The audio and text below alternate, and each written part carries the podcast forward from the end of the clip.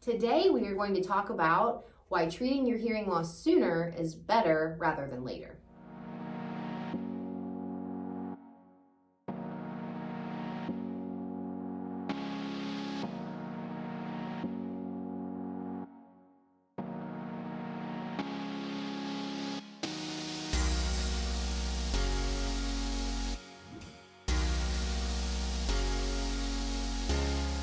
Hey, I'm Dr. Michael Squires, And I'm Dr. Carly Squires. and this is Dr. Squires Squared. This is a channel where we have candid and casual conversations about anything and everything audiology. And if you're not sure what we're talking about, you're in the right place. Stick around, make sure to like and subscribe to the channel. We'll tell you everything we know.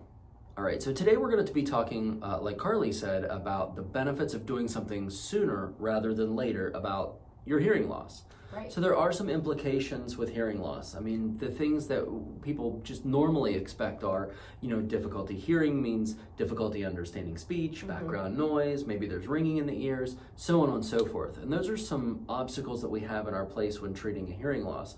But underlying all of those obstacles is everything that's happened leading up until that point. Correct. Yeah, and so we're going to talk about some of these obstacles that become more apparent the longer that you wait. And Right. those obstacles maybe wouldn't have been there or wouldn't have been as challenging, I guess, Mhm. to overcome if we treat the hearing loss sooner rather than later. Right. So the one thing that we really like to focus on, um, and and look, there's generational differences in how each person uh, or each generation approaches healthcare. We know that research has identified that for us, but there are uh, also male and female. You know, guys tend to put it off a little bit longer. You know, the average American at this point is waiting somewhere between 10 to 15 years between before treating a hearing loss after we know that it's already there. Right. Um, and, and so a lot of those implications or obstacles that, that Carly mentioned um, come from that waiting period. Yeah, and we've talked about that in previous episodes. We've Mhm. talked about what barriers may exist or why someone maybe would wait, but we're going to focus more on what happens if you actually do wait, and not even the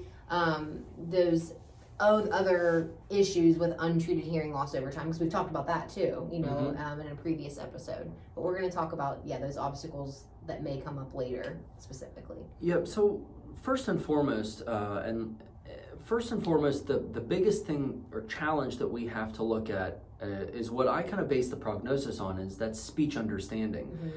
What happens when we wait and wait and wait and wait longer and longer Mhm. is that you know the hearing loss might progress and we can always put uh, a new prescription into a set of hearing aids we can Sure. always put more sound into an ear Mhm. but what we can't do is tell the brain to understand speech Right. better than it does right now Right, we can't So- correct that distortion. yeah, Mhm. well, and that's it. Is is when there's a poorer speech understanding, when we put higher levels of sound into the ear, not only are we getting the sound in there, but we're also introducing distortion or Mhm. or a poorer sound quality in some cases.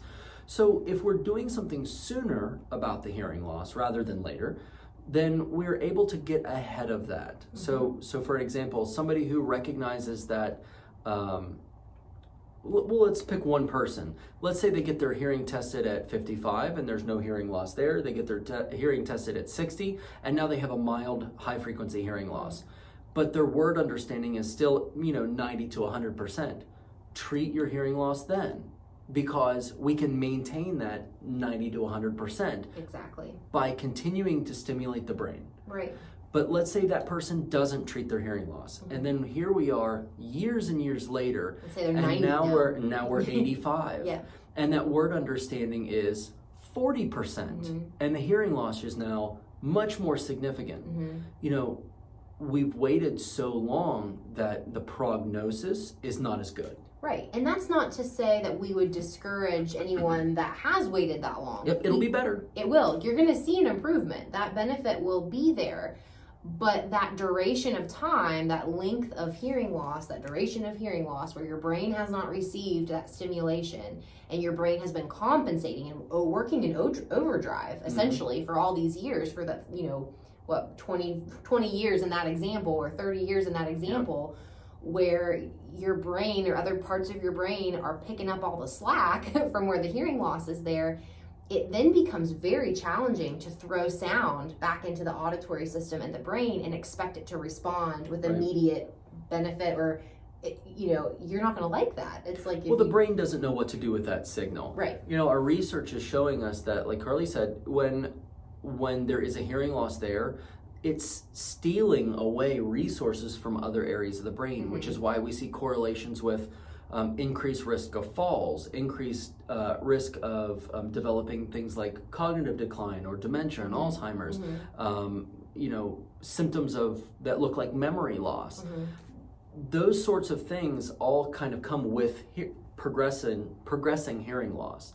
Um, the more hearing loss that's there, the higher the risk of all these other issues, and that's exactly why. It's because we're expecting the brain to pick up the slack when it doesn't know what to do with that input. Right. And speaking of expectations, that's our brain, you know, that's our brain talking and that that difficulty is there if we wait. Again, not to discourage you from doing anything because you're going to see the benefit. It's just a little harder. It's harder the Right. longer that goes on.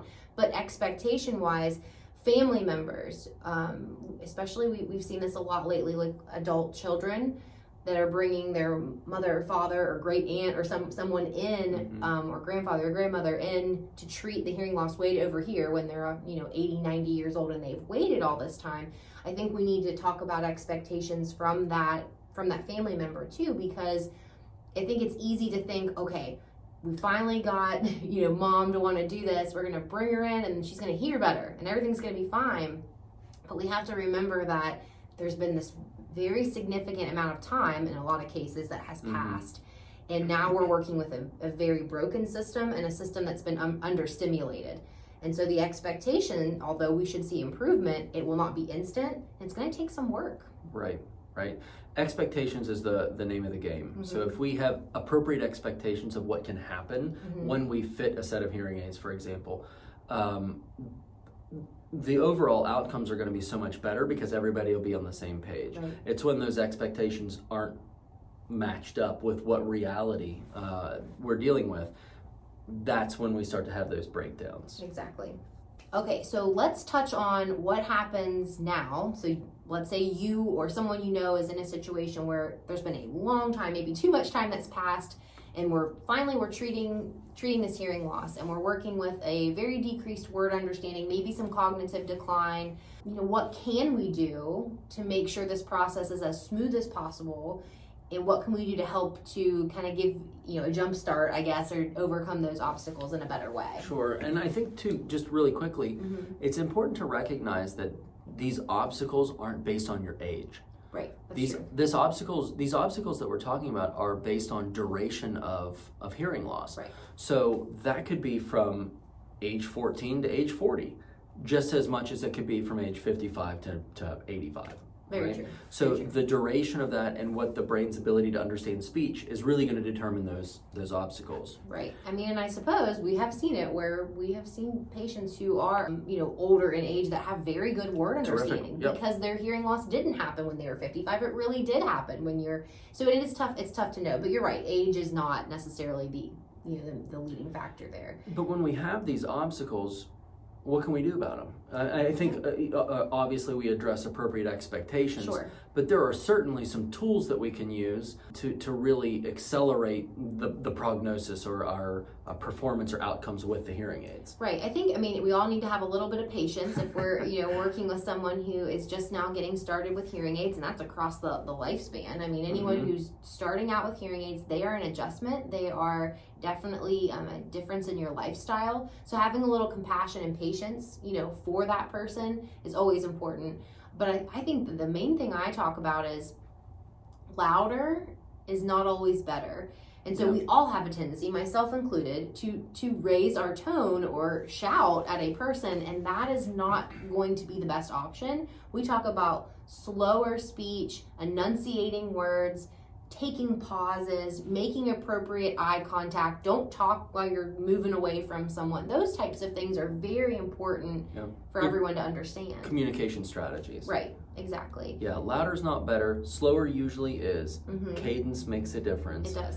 And And a whole lot of patience. and, and a lot a lot of patience. well lit areas Yes. can really help as well I, how many times do you hear it throughout the week like well i just you know when when so and so talks to me from the other room. Mhm. Those are not appropriate expectations, No. even if there are no, if, if there's no hearing. I have normal hearing. I'm 33 years old and I can't hear him when he's in another room talking to me. And that's not by choice. Like, I would love to hear him from another room. okay. no. Uh, okay, so moving on. What else can we do? Let's talk about remote microphones. Yeah, but I mean, in, in a situation like that, Okay, yeah. Um, or in a noisy restaurant, or when the back is turned, Mhm. or you know, across a room, remote microphone technology is really handy. Yeah. Uh, and there are, there are many options with hearing aid manufacturers now with remote microphones that pair directly with the hearing aids. Now we're not having to wear things around our necks, and you know, I think that was a big deterrent for a long time. Is that patients didn't want to wear an extra thing around their neck and then give a remote mic- microphone to somebody or this or that. Um, you know, I can think of a couple manufacturers right off the bat that have excellent remote technology where, for example, if I'm wearing hearing aids, Carly's wearing a microphone, you know, clipped to her tie, clipped to her, you know, collar or something like that, where I can now hear her just like she's sitting beside me, no matter where she is in the room. Mhm. You know, there are obviously some like obstacle barriers and Sure. distance and things like that that that come into play, but boy, what a difference for the patients who use them. Yeah, it's a very clear sound quality. It's direct, and again, it, it's just very, very helpful to overcome some of that distortion or lack of clarity, or you know, a lot of that that damage that the hearing loss has caused.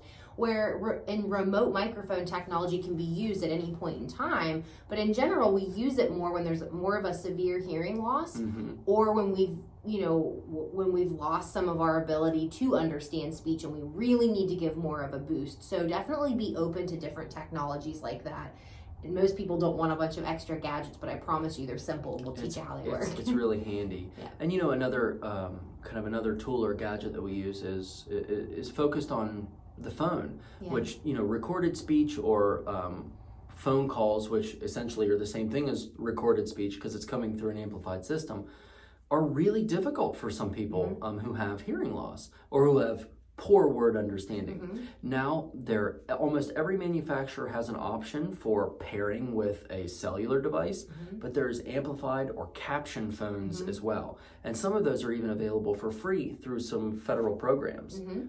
So those those options are really great for somebody who has a difficulty communicating on the telephone or um, even for somebody who has difficulty, you know, listening to media, or you know, who just wants to be who just wants to be a part of life, but otherwise has a really difficult time understanding. okay so let's wrap this up Let's do it. General, overlying message: doing something sooner about a hearing loss is always going to be better sure than doing than waiting to do something later, because we're not. Um, we're not going to have that same deprivation of auditory stimulation. We're not going to deprive our brains from having that auditory stimulus. Mhm. So we want the best and clearest signal that we can get for the longest period of time so that we can continue to communicate really, really easily. We know that there are some tools available if we have waited a little too long and we're having some of those difficulties or um, maybe having to overcome some of those obstacles. Right, and expectations. You know that that's always key. So so practice patience. Remember, um, and if you have questions about this, talk to your audiologist so that you can establish those expectations and those boundaries and know what you're getting into. Um, and there's also, I mean, I've had several patients this week, just off the top of my head, that are pretty young that have treated their hearing loss sooner rather than later, and they have been very vocal and and to say. I don't know why everyone doesn't do this now because it's a game changer. It's a life changer. And so definitely, you know, talk to your friends, talk to your family, talk to your audiologist so you can be ready for that. Yep. So if you like what you heard, um, if you want to hear more, make sure to like and subscribe to the channel. But gosh, if you have questions, give us a call here at the office, 304 428 2403. Shoot us an email at info at hearwv.com or leave us a comment uh, underneath the video or shoot us a direct message here on our YouTube channel. Um, until next time, make sure to do something sooner rather than later. Thanks. See you.